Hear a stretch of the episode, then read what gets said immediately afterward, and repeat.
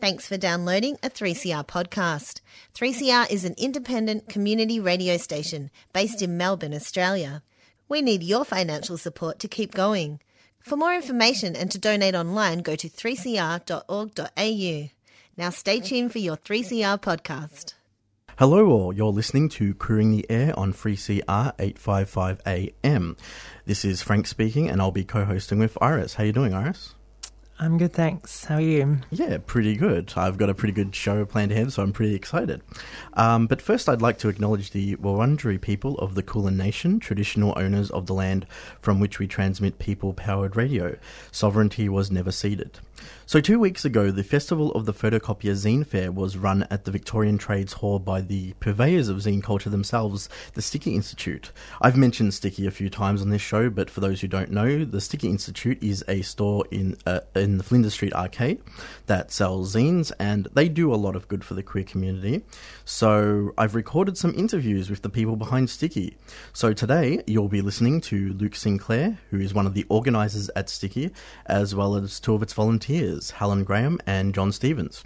So you will be listening to them right after this. You're listening to Queering the Air on 3CR 855 AM. I am currently at the lovely Sticky Institute underneath uh, Street Station in Campbell Arcade, and I am pleased to be talking to one of the organisers here at Sticky, uh, Luke Sinclair. How you going, Luke? I'm good. Hello. Hi. So, uh, yeah, tell us uh, tell us a bit about the uh, the Sticky Institute, the history behind it, and how it got started. All right. So, Sticky Institute started in 2001.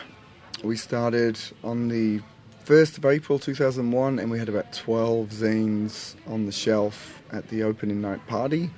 And we've recently stocked our 16,500th individual zine title since we opened. oh, nice. so really, if you look at the history, the kind of genius of the space is that. Um, so Simone Ewenson, who's a Melbourne artist, wanted. She went to Amsterdam, and she visited a space called Boekie Woekie, which is a artist book more project. So she came back to Melbourne in 1999, 2000 and was interested in starting a space inspired by Boekie Woekie. Um, I was at the Victorian College of the Arts at the time, and I knew Simone from seven or eight years before. We'd worked on a production of The Tempest together, Shakespeare's The Tempest. Yep. cool. and she came to VCA to give a guest lecture at lunchtime with the collaborative art making group DAMP. And we hadn't seen each other for a few years, so we caught up after the talk and she came back to my studio and said she was interested in starting this shop and would, she knew that I'd been making zines and so would I be interested in stocking you know would I be interested in stocking zines there and maybe working there one afternoon a week. So I signed up for that and little did I know that I was signing up for a lot more than that. That is that is an amazing history right there. There was kind of a little bit of pressure for us to move to bigger premises, to run workshops, and to do anything other than what we actually do, which is run a zine shop.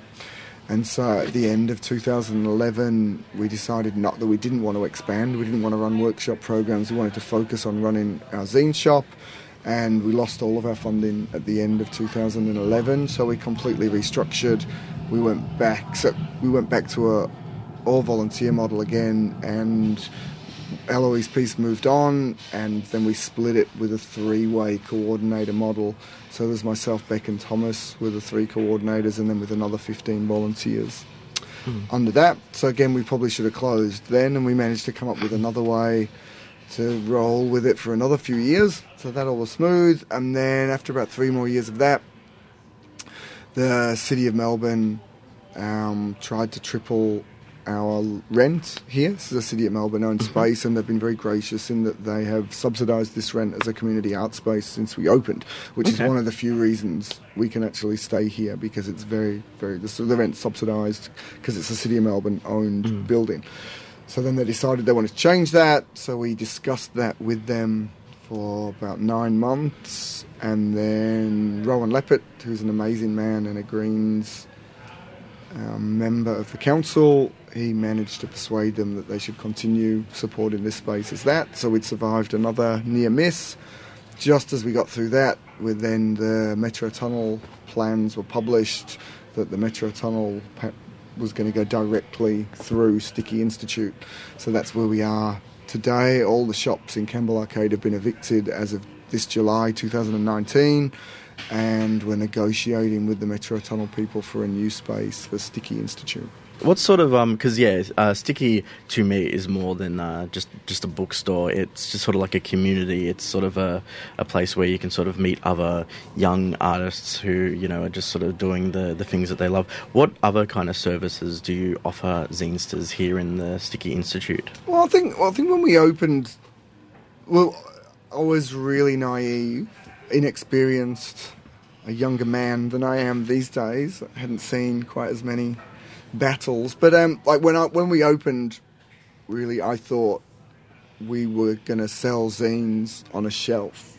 Mm. That was essentially people want zines. I like zines. Let's put them on a shelf and we'll sell them. And that was kind of as much as I kind of thought thought through it. And then it took took me kind of years to really realise that the space was taking on this life of its own and had become a really important and powerful thing way beyond offering zines for sale on a shelf. Like you say, you can come to this space, you can meet other people, you can talk to them about their work. You know, we run the zine fair, you can go there and meet other people, see thousands of zines. And I know we had a volunteer work one time and they came in and said they wanted to volunteer here because this was one of the few spaces left in Melbourne which was safe and welcoming. And when they said that, it was kind of really shocking to me.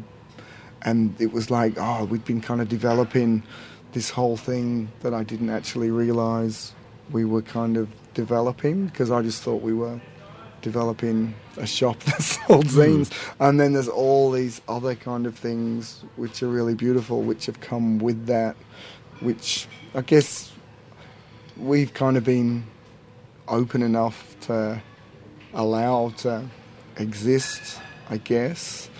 And now it's many things to many people. And it kind of, part of it is just extreme hard work. And the, there's another part of it which is just good luck. And the other part is just the kind of beautiful community which surrounds it. So it's kind of similar with the Zine Fair. When we first put on the Zine Fair, we just, like, it was hard work. We just grafted. It was all work, trying to get people to, you know, come and try and tell everyone that it was on. But now, you know, everyone kind of advertises it themselves. Everyone Mm. spreads the word. Everyone kind of does that job, and you don't have to just break your back. It kind of has a life of its own. I think the shop, the shop is kind of the same, and it's. I mean, it's kind of. I think the main thing I think of the shop is that it's really kind of similar to a zine itself. It's like a big physical manifestation of a paper zine because it can change Mm. And that's good. It does change. You know, people come and go, ideas come and go, and it just has somehow managed to continue for 18 years, which is just mind-boggling, really. Like we, we'll often, it's funny. We'll often get people come in and they'll say, "Oh, how long have you been here? Is this some kind of pop-up?" and it's like we've been here 18 years. And then you get other people, and they'll come in and they'll say, you know, they've been they've been living in Malaysia for 15 years or whatever, and they'll come in and say, I used to come here in 2003, like, and you're still here, and it's Mm. still me, you know, sat behind the desk, Oh, nice. just kind of getting older and older, and it's like, yeah, we're still here, we still do this, and they're like, oh yeah, it's good, it's good, but because it's got that huge kind of time span and history to it now. You'll see people come in and they've got kids uh, who, Mm. you know, they're not kids anymore. They're like young Oh, wow. adults kind of thing, and they used to Mm. come here before they'd met their partner or whatever. it's just like, oh, it's it's an important space, I guess. Mm, yeah, like um, I remember the first time I came into Sticky. I believe it was about 2009 because I had gotten one of my comics in a publication. Uh, it was called Yuck uh, by uh, James Andre. Yeah, yeah, and yeah. Uh, yeah, I sort of checked it out, and it was. I was, you know, I was sort of thinking, oh, this, this has got to be some sort of like really selective process to sort of like, you know, put, putting my book on the stage. And so I asked him, it's like, oh, how did you manage to get it? And it's like, well, I just asked, and they said yes. I'm like, Really? That's it. That that's it. Yeah. Just started me on the road to self-publishing my own comics, and I've met like so many people, not just from the local comic scene, but uh, scene, but in like you know, uh, zinesters, writers, uh, you know, musicians, um, and it was sort of my first introduction to the the queer community and sort of like helping me find my own identity as a queer person. The queer presence here is something uh, you're you know you've definitely helped culti- cultivate over the years. Uh, it is. I mean, there's always been queer volunteers working here. So, but again, it, it was quite. I mean, for me, it seemed really organic that people kind of stake a claim to it. So, whatever groups they are, if they're coming in here lots, if that's who's you know, if they're comics makers. If that's who's coming in and hanging around, they tend to attract other comics makers. Mm. So if you've got your perzine makers, if they're all kind of congregating here, they attract more. That brings more of those zines here. And there's always been, yeah, a real kind of strong queer presence here. So that attracts more queer zines, more queer people.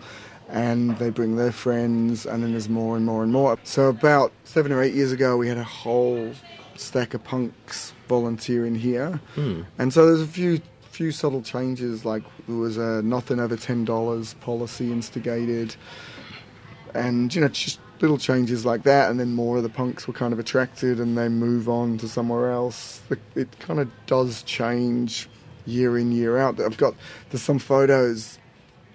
If you look at pictures of the shelves over the years, it's quite it changes slowly, but it is. If you look at them next to each other, it's quite dramatic. Just the different kind of things you do see on the shelf. So I think a lot of it is the volunteers that are working here at any given time. So Thomas was one of the coordinators for the past kind of seven years, and he was very active with promoting queer events. Was very keen just to have that kind of presence in the store. So then there's more and more of that. Um, it's always good when we get a new volunteer. It's always kind of changes it slightly.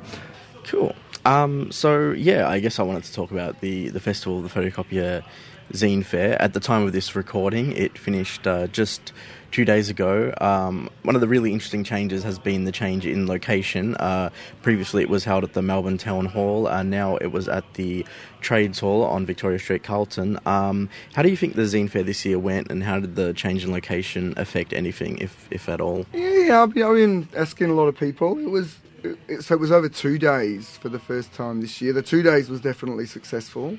Like it was busy. You know, we had people coming through both days, which was good. Um, I mean, the, I think the town hall is a more central.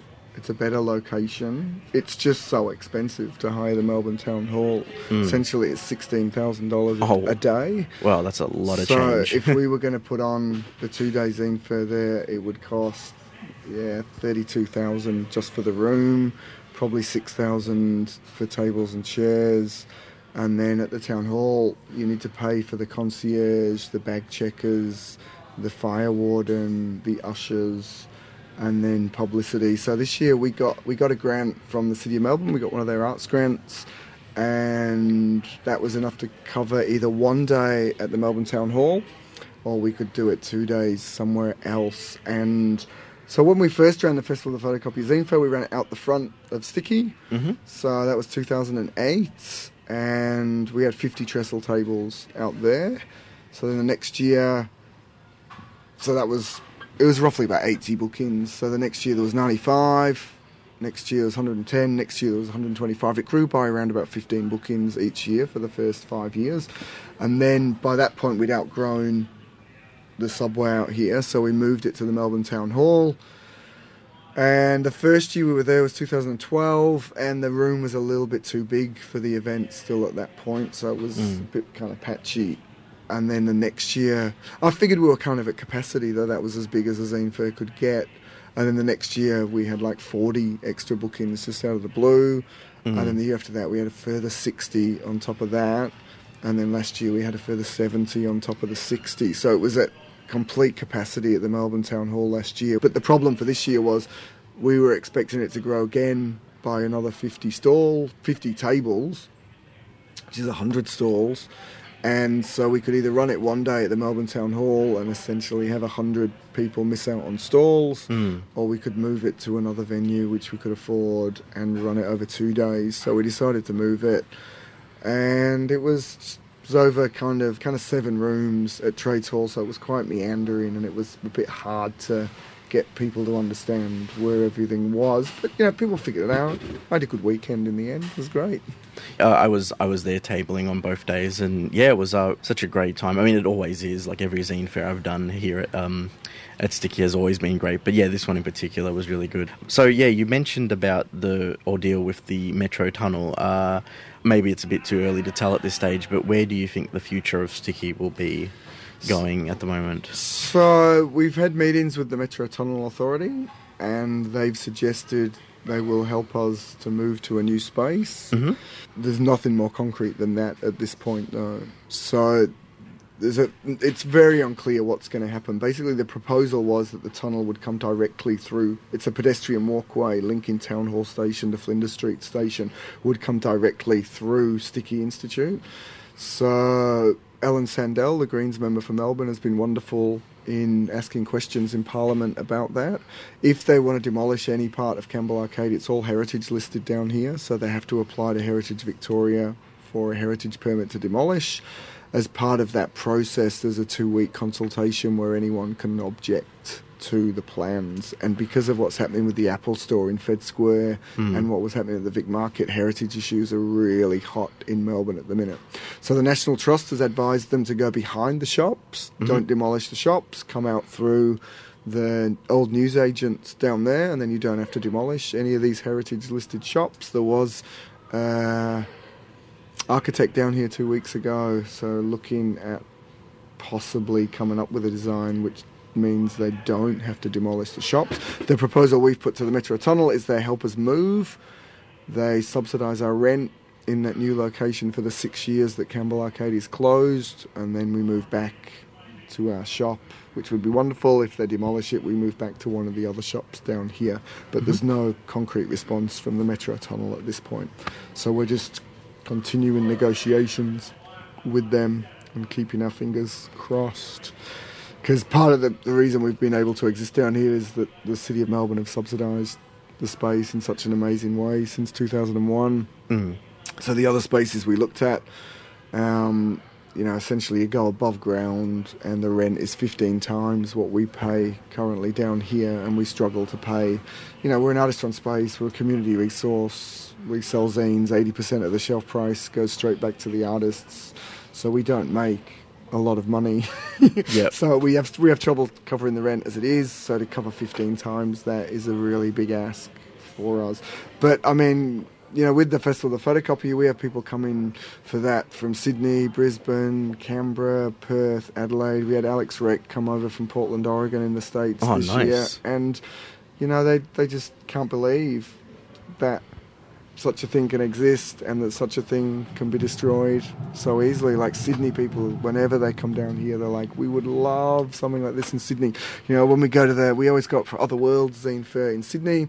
And I probably get approached at that by whoa, 10 to 15 people every time saying, Yeah, we really want to open a zine store in Mhm. Sydney. You know, how do you run Sticky?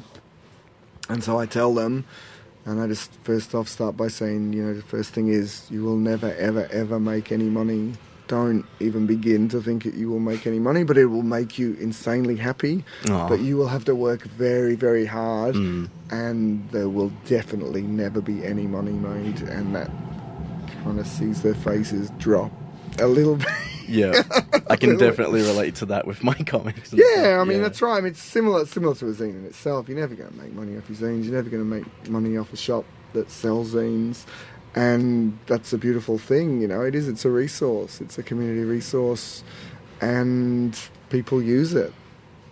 And it's been here for 18 years, so there's kind of you know several generations really have come through, and you know it. You know, when I, like I said, I thought we were setting up a shelf where you bought zines, but more than that, it's just the physical presence of the zines, Mm. which is as strong as anything else. Because if anyone is out there who doesn't think zines exist in 2019, they just have to come in, and their argument kind of doesn't hold immediately. It's like, oh well, here's lots of zines. Look Yeah. at all these.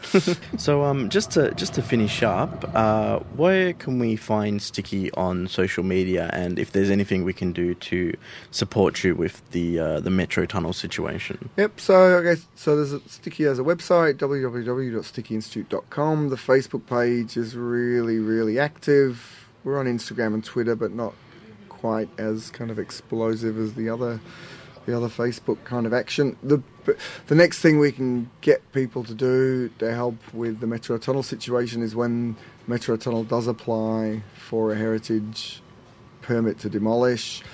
We're going to spread the word as far as we can so people can share their thoughts on demolishing heritage listed buildings in central Melbourne. And if there's enough people who care about that, then they won't get their heritage permit and they'll have to come up with another idea, which preferably would be to go back to the old design, which went under Flinders Street from the old Royal Arcade, Mm. and that doesn't touch Campbell Arcade at all. That would be amazing.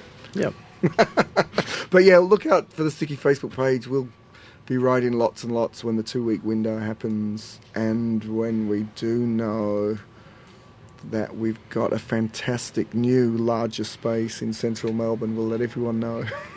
Awesome. cool. Um, yeah, th- thank you so much, Luke, for speak- speaking to us. It's been an absolute pleasure. Thank you. I am back in Sticky, and I am joined with one of the volunteers here. Uh, say hello to Helen Graham. Helen, how you doing? I'm good. I'm pretty happy and summery and warm. Awesome. Cool. So Helen is an artist who does a lot of volunteering here at Sticky, so we'll ask her a few questions. Uh, so, uh, Helen, how did you uh, get involved in Sticky? um, a friend of mine actually brought me here years or so back when I was in art school, and I had never really heard of zines before. And then I came in here, and it was just kind of like a deep dive into zines. Um, it's like diving into the deep end because the whole walls are just surrounded and stacked with zines, and so it just kind of introduced me into an art form that was very accessible to me because I do love a, a story or a, a piece of writing or some way to display art that is cheap and easy and just fun to consume. And therefore, I got really into zines, and from there, I was very, very curious and working freelance at the time, so I was working from home. Um, so I wanted to join uh, the Sticky Institute, a volunteer squad, and I just kind of sent in an email, and luckily, one of my friends saw the email and was like, "Yeah, come on in."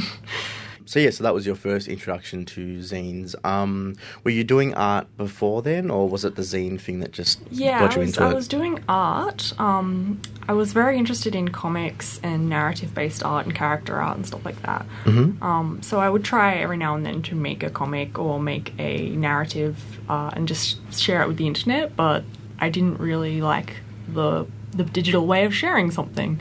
But being able to make something and put something in my hand, I was like, oh, cool. So I was doing a lot more of that at school with um, prints and traditional art. Then when I came to Sticky, I kind of realized that I could also make books, which was something I really enjoyed when my favorite artists would put out an art book or buying an art book from the uh, the galleries and such that I visit, just so I could have something to take home with me and something to reference and flip through and inspire me.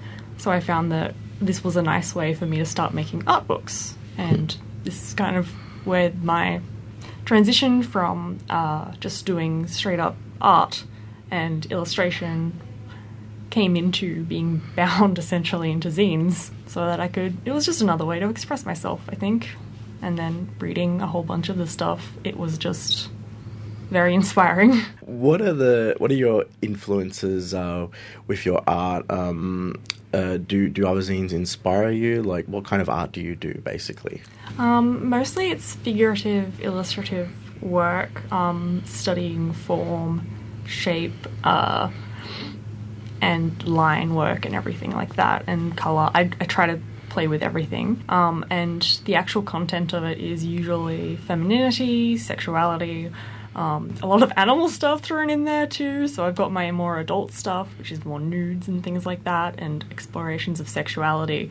Um, and then there's just animals, the two uh, juxtapositioning uh, juxtapositions there. Um, but yeah, a lot of my art just comes when it's something that I feel compelled to draw, and Hmm. usually comes from a place of trying to understand something myself or trying to see something myself in a positive light or even just trying to get that raw feeling out of there. So during your time here at Sticky, uh, have you had a chance to meet with much uh, other artists and zinesters, and have you been able to like share ideas and I guess scenes as well with them? Yes. Um, the amazing thing about Sticky, even just coming here to hang out without volunteering, is you do kind of get on this level with all the other artists that come and create content here.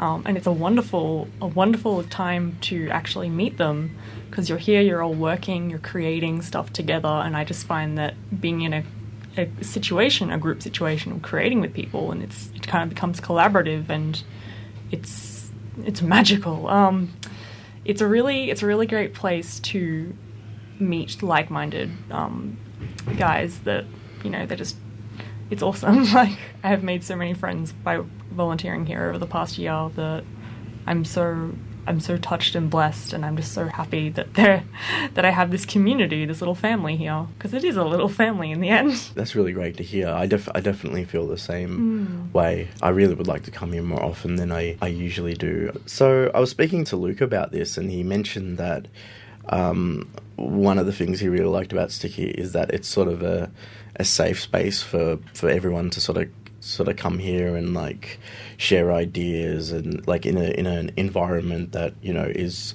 really sort of protective. Mm. Um, uh, do you do you believe this is the case? I yes, I certainly try my best to keep this a safe space, and when I'm volunteering here, I have that in mind and it's because it's the sort of space that I want to see and I want to create is just a safe space for as many people as possible. Especially like those of us who were queer, those of us who are gender diverse. It's just it's good to have a place where you know you don't have to be like on guard all the time. You can just say something about your sexuality or anything like that and people won't like judge you. It's it's so it's all the wonderful love of family, but without the horrible judgment. so yeah, and I've always associated Sticky with uh, having a big queer queer presence. Mm. How have you helped Sticky uh, cultivate this this queer presence? Like sort of the, the steps you've taken to, to help out in the, in that regard. Hmm, myself, I just try to encourage everyone who comes in here with an idea, everyone who comes in here to even just discuss sexuality and stuff like that and look at what other people th- think because we have such a huge um, body of work here that is about queer and the sexuality and LGBTQ issues. Um, it is it's I just try to encourage and that's all all I think is sometimes needed because people will create and people will start to find that support when they start putting into it as well. So if somebody comes in and are thinking, or they even bring up the idea of making a zine that could be about sexual issues, I'm just like, go for it. Like, mm. That's the best thing I like to do for people is just to encourage them as much as I can because everyone creating is just, it's wonderful. Getting everyone's ideas out there. Mm. Yeah, absolutely. Um, it, it's interesting because I was uh, reading was reading an article that Sticky posted on their Tumblr, and uh, it was sort of about the idea that even with the, the rise of the internet and blogging and social media, uh, you would think that like it would have it would be the death knell of zines, mm. but on the contrary, it seems to have like like almost increased the the love of zines. And the idea was like I mean this in the best way because not a lot of people read the zines, it, it feels like you can sort of uh, divulge your secrets mm. in like a really personal form, and mm. you know it's free from like the judgment that you get sometimes on the internet with a lot of really mean people making comments and and, and stuff like that. Um, is is that something you've experienced as well? Yeah, you can put your voice out there, and you don't necessarily have to receive something back, which is sometimes very comforting because um, most of my work is online. Um, it is, you know, sometimes it's just a little bit nice to go and hide behind like a piece of paper. Um, I actually, I recently wrote a zine for our Feed the Animals uh, campaign, which mm-hmm. is to raise money to um, refurbish our typewriters, and the prompt was typewriter. Um, and I uh, have always been very nervous about actually writing things down and telling people things with words rather than images. So I wrote down stuff for the typewriter zine, and it's kind of a bit of a personal uh, experience that I just kind of wanted to explore, and I just find it incredibly good to just put it out there quietly in, in paper format rather than have to go into it deep with, you know, a friend or anything like that. I can just say, well, this was my experience. This is it. You don't have to ask me any questions about it. This is just, this is my feelings right here.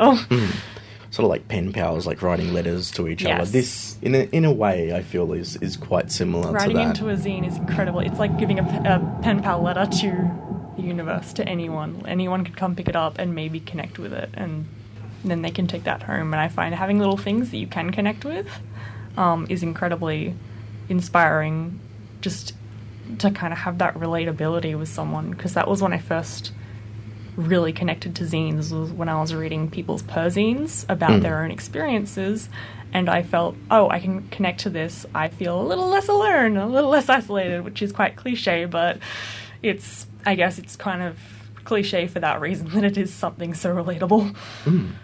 Uh, so just to finish up, uh, what, where can we find you um, online? Like where, we, where can we find your art on social media? Like maybe buy some of your comics and zines. Yeah, um, I'm Juimon on Gumroad. That's where you can buy my zines digitally for a digital download.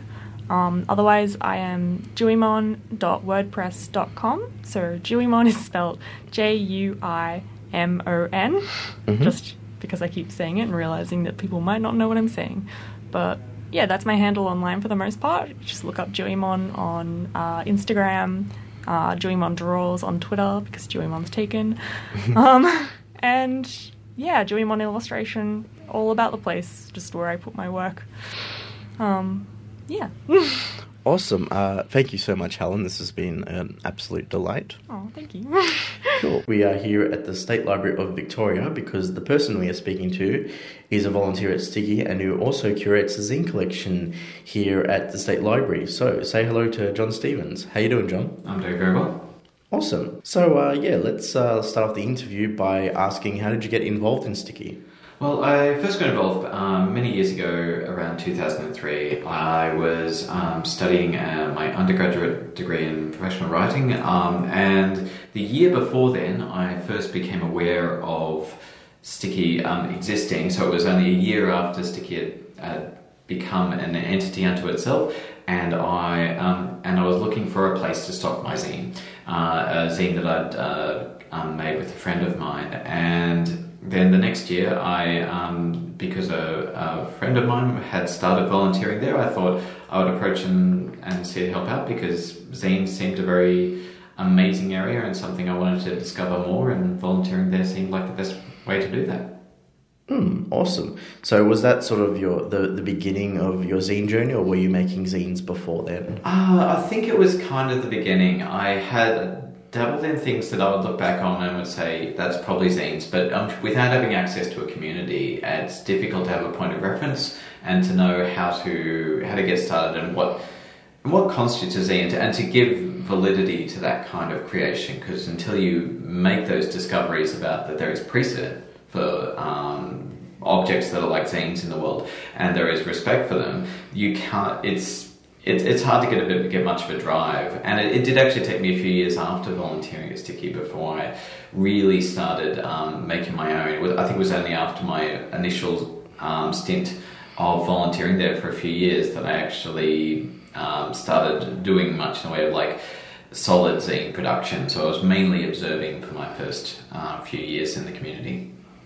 Tell me a bit about the transition from Sticky to the State Library. How did that come about? Um, I mean, I was aware, uh, obviously, when I was volunteering, that um, there was a relationship that had started with the state library around the around the end of my time, which was around 2006, uh, which is when I was studying to be a librarian, and I became aware that, like, you know, with Sticky, everything that came in, like one copy, got set aside for going down the road to the state library, and. Um, one of our uh, chief uh, volunteers at the time, was, who became one of our coordinators, uh, was um, the first zine collection volunteer here.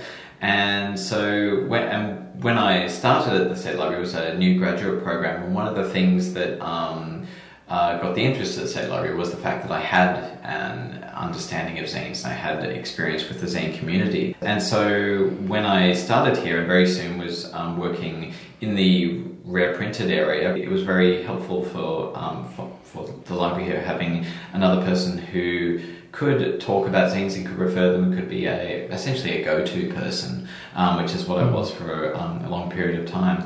Yeah, so tell us a bit more about the collection of, of zines here and sort of I guess what like what are some of the highlights of the collection and how do you go about I guess I guess cataloguing them? The collection started as a joint effort between the Rare Printed collection and the Arts collection. Mm. Uh, and the Arts collection is where I am uh, officially based here. And the um, and it, it be, because the two heads of those collections at the time realised that there were um, were aware of zines and were aware, were aware of them as being like an, an active um, cultural movement.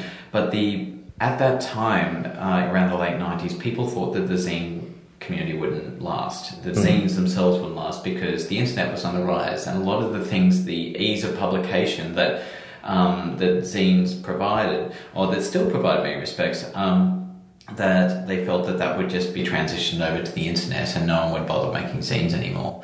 Uh, and so the idea was to grab as many as we could. And, and so, as it is at the moment, for example, we got about 13,000 catalogued and in the collection. Yeah. But the distinction being it's mainly done by volunteers. A lot of zine collections around the world are run by volunteer groups and any if you're going to engage with other zine collections you need to you need to kind of break out of like librarian thinking in some respects yeah uh, and the way we do it is um, we we have a, um, a small a small handful of uh, volunteers uh, who uh, come in generally once a week and spend some time with the collection and mm-hmm. go through and list them and do what's called spreadsheet cataloging. Right. So there's a series of columns for different aspects of a zine, like the title, author, and so forth, and we make make sure that uh, in terms of listing who the creator was, we only list what's on the zine. There are there's also areas in there where brief descriptions of it can be put in, um, and sometimes sometimes even with the best description, you can only do so much, so much in terms of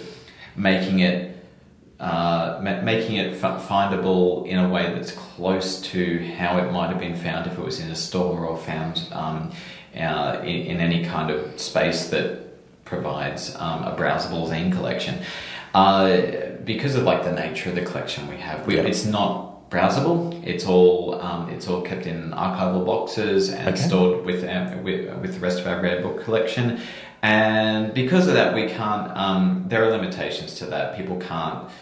Uh, people can't browse for the zines, and and uh, one friend rather uh, kind of jokingly said that the first thing she said when she saw the saw the boxes on the shelves was like, "Ah, this is where zines go to die," and I, and I knew she she only meant uh, only meant that like with a bit of a tongue in cheek, but I, I, do understand it. If this was the only kind of zine collection uh, that that existed, um, that wouldn't be amazing. It's always good to, that to, that there are other collections that are more accessible. So um, so knowing that we're we're just one particular approach, and we are trying to preserve them as long as possible. I mean, with ephemeral objects, um, they're never going to last as well as nearly anything else out there. There, mm. I think it was like um, there was a quote from Bruce LaBruce I always brought bring up because he, you know, he was one of the forerunners of uh, uh, the queercore scene, and he, when he was asked about libraries keeping zines, he was like, "Why? Why do you want to hang on to zines? They're they're photocopied, they're stapled together, and I'm not going to attest to their staples when you see them 20, 30 years down the track. They're horrible. They've eaten through the paper. They're rusted. There's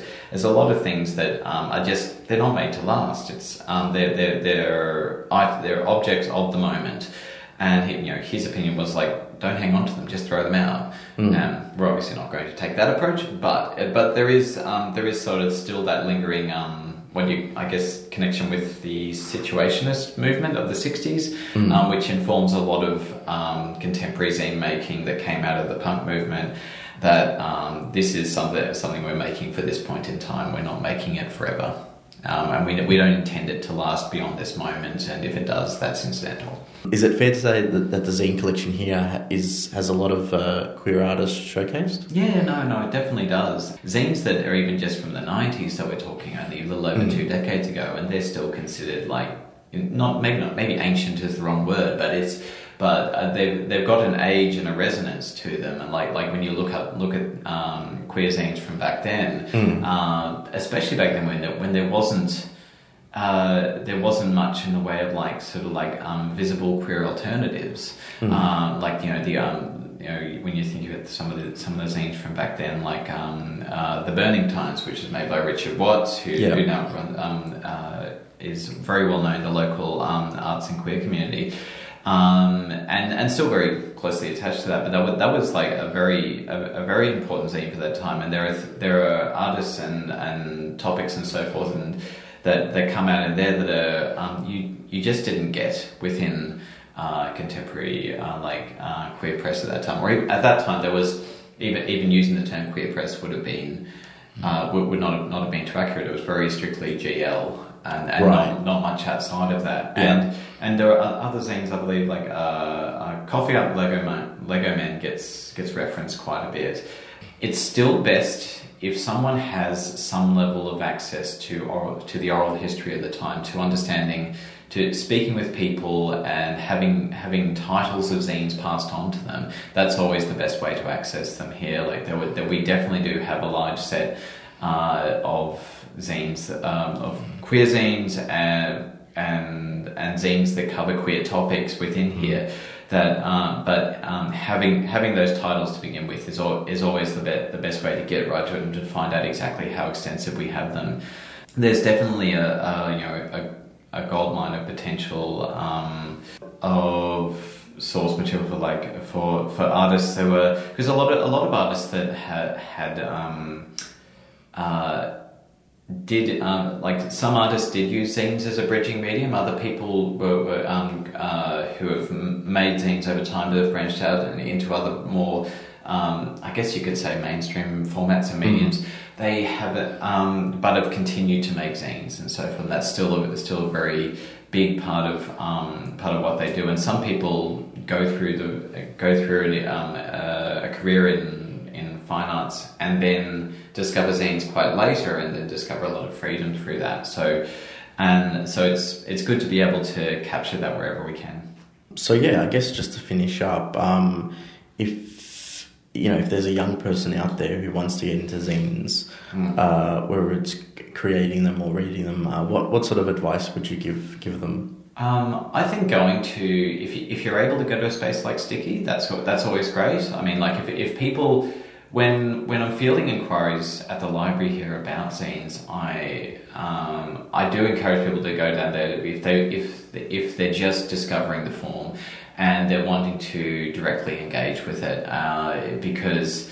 There, we are what's called a gatekeeper institution. There's all the, there's a lot of steps, especially with special collections like this, to access the material. That's definitely a way that you can do it, but a very direct way is to um, go into a space like that. And if you can't get to a space like that, um, finding out when the when a zine fair is that's not far from where you are. There are fairs that happen all around the country. Sometimes they happen as, as a part of um, uh, alternative literature festivals or even broader um, literature festivals uh, that the, where there will be book fairs where there will also be a zine element there. But if you can find a zine specific festival, especially one like that takes the approach like Sticky does that um, only z- only zine stalls are allowed, then you go there and you know that everybody who's here all they've all they've brought for that uh, for that time is zines, and, Yeah. and, you, and you just get immersed in what's possible uh, because because there are there are no rules to it,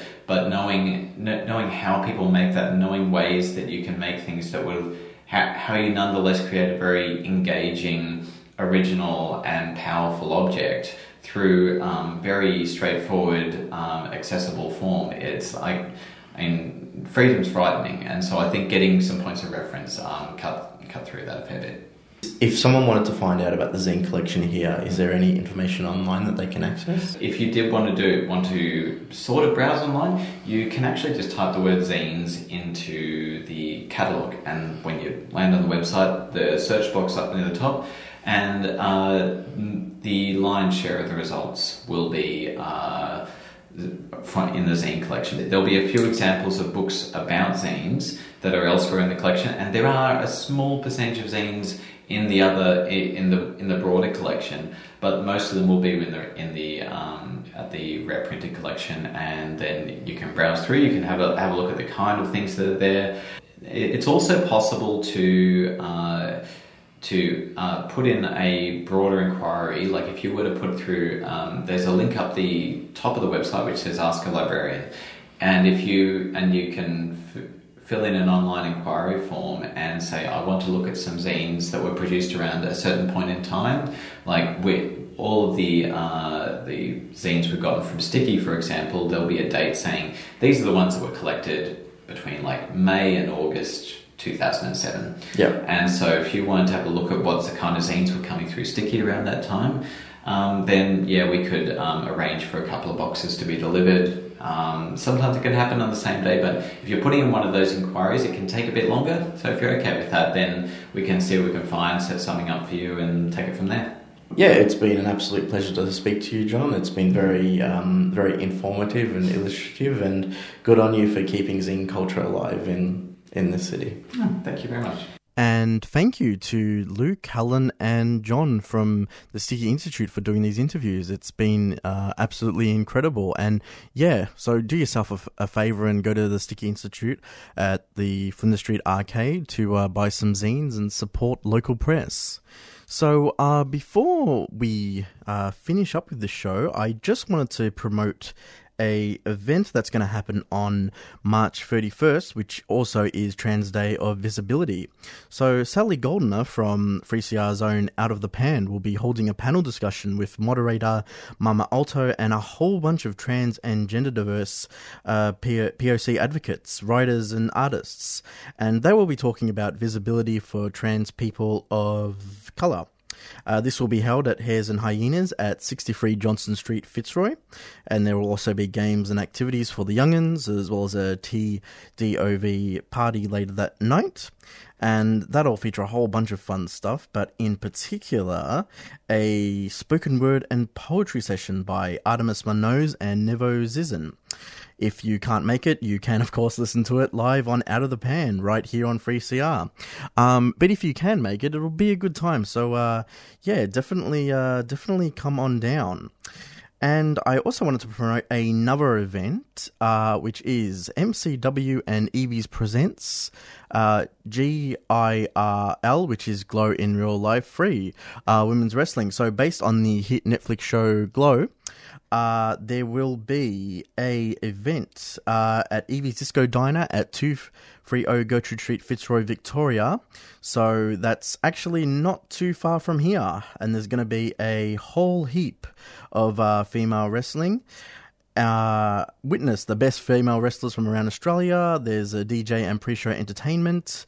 There's a 50 drink voucher up for grabs. But there is this show is also significant because it will be introducing Candy Lee, the first ever transgender woman women's wrestling champion worldwide, direct from New Zealand. The doors open at 3:30 p.m. on Sunday, the 3rd of March. Uh, the show starts at 5:30. Ticket prices are early bird 25 and general admission uh, 30 dollars. So if you're a big fan of Glow as I am, this is definitely not one you want to miss. And Evie's is a great, clear, queer, inclusive uh, pro, uh, uh, venue. So definitely, uh, definitely support them. Uh, sadly, that is all the time we have. Uh, parting is such sweet sorrow, but alas, here we are. Um, so you can find previous episodes of Queering the Air on the 3CR website. That is 3cr.org.au. And like and follow us on Facebook. That's Queering the Air on Facebook for more updates. And while you're at it, uh, do subscribe to 3CR. You can come into the studio via office hours. You can do it uh, by phone or online at the 3CR website. It's 35 concession and 75 wage. So do yourself a favour and support community radio. You've been listening to a 3CR podcast produced in the studios of independent community radio station 3CR in Melbourne, Australia. For more information, go to allthews.3cr.org.au.